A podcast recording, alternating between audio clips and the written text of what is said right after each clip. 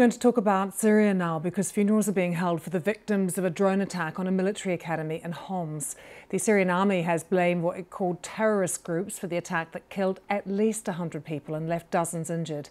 We are hearing 50 civilians are among the dead. Our Middle East correspondent Lina Sinjab is following the story from Beirut. I think the city and the people and the families are all still in shock, mourning the death. We've seen funeral parades yesterday and continue today. Uh, the whole country is really in, in shock about this uh, drone attack. As you mentioned, the government is blaming, um, you know, what it's called as terrorist groups, but it's really hard to understand as to who is behind this attack. The government immediately launched, um, you know, attacks on rebel-held areas in northwest and area uh, which is a sign of retaliation. But so far, is little is known about who and why this attack took place. It's thought this was a drone attack, though, Lina. Do we know which of the groups that operate in that part of Syria has the capacity to deploy a drone in this kind of way? Well, to start with, no one has claimed responsible for the attack at the moment. And in the past, following all the situation in Syria, although the Syrian sky is very busy, you know, you have the Turks, you have the Kurdish, you have the Americans operating, you have the Iranians, the Russians, you know, everyone is like violating the, the skies, even the Israelis. But in the past, uh, the HTS, which is the Hayat Tahrir al-Sham that was linked to Al-Qaeda at some point, used some uh, drones to attack in Latakia uh, nearby from Idlib, which is a short distance. But it's hard to um, to believe that they have you know drones with capacities to uh, launch such you know explosive attacks from over a hundred kilometer distance. Uh, so far, it's really um, raising lots of questions, especially that the Minister of Defense, who was there to attend the ceremony and celebrate with the graduates, left the scene just before the attack and even without attending the ceremony. So there is a high alert that he may have been warned against it, but did nothing about uh, the uh, the rest. But of course, we can't confirm the reason why he left at the moment. Diana Darke is author of My House in Damascus and The Last Sanctuary in Aleppo and joins us now. Diana, a devastating day for people in Homs, three days of national mourning. We think that maybe 50 civilians, because families were there at this military academy, women and children as well, were killed in the attack.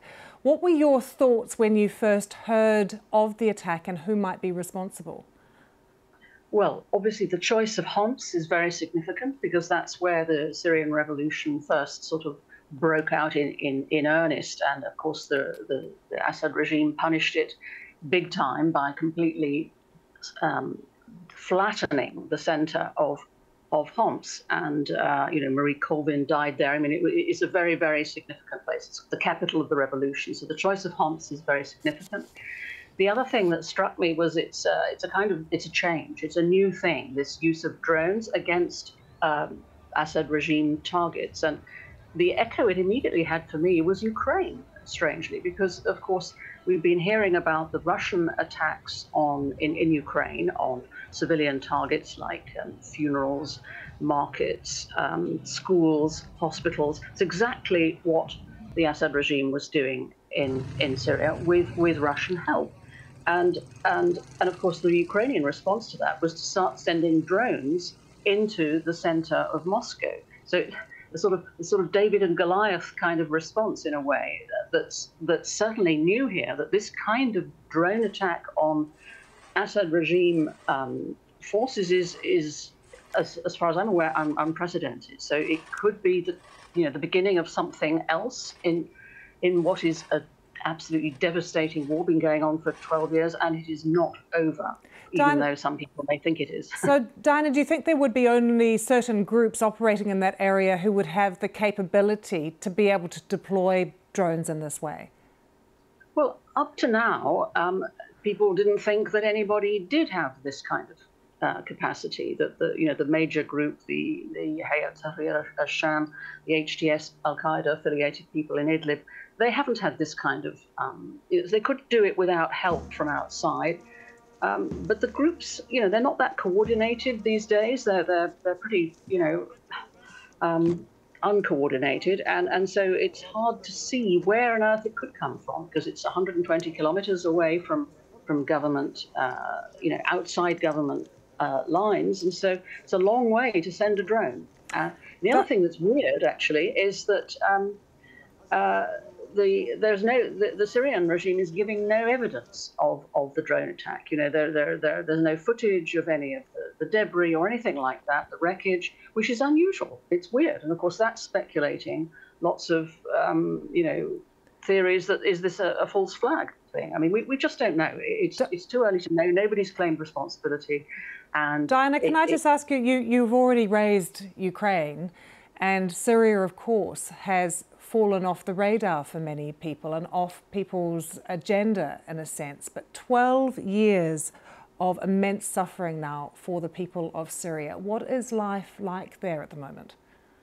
It is absolutely dire. I mean, 90% of the population is below the, the poverty line. It, life there is so much harder than it was during the war. Um, and, and in recent months, there's been all this press stuff about Assad's rehabilitation, welcoming back into the Arab League, which led people to think, well, maybe we're now we're going to get some Gulf money to help with reconstruction. None of that has happened because Assad has not lived up to his side of the bargain. He hasn't made any of the concessions that the Gulf countries were asking for. So he hasn't clamped down on the Captagon trade, the, the big narcotics uh, trade that, that he and his brother are, are, running, you know, for their own for their own uh, enrichment. Uh, so it, it's it's an incredibly dire situation. Just every, there's shortages of everything. About two hours of electricity a day, hardly any hardly any gas, shortages of petrol, shortages of heating fuel. I mean, just surviving is very hard work in Syria these days. Yeah, you're a very grim picture that you're painting there, Diana, but it is worth reminding people of what is still happening in Syria as we look at the aftermath, pictures of the aftermath of this attack in Homs. Yeah. Thank you.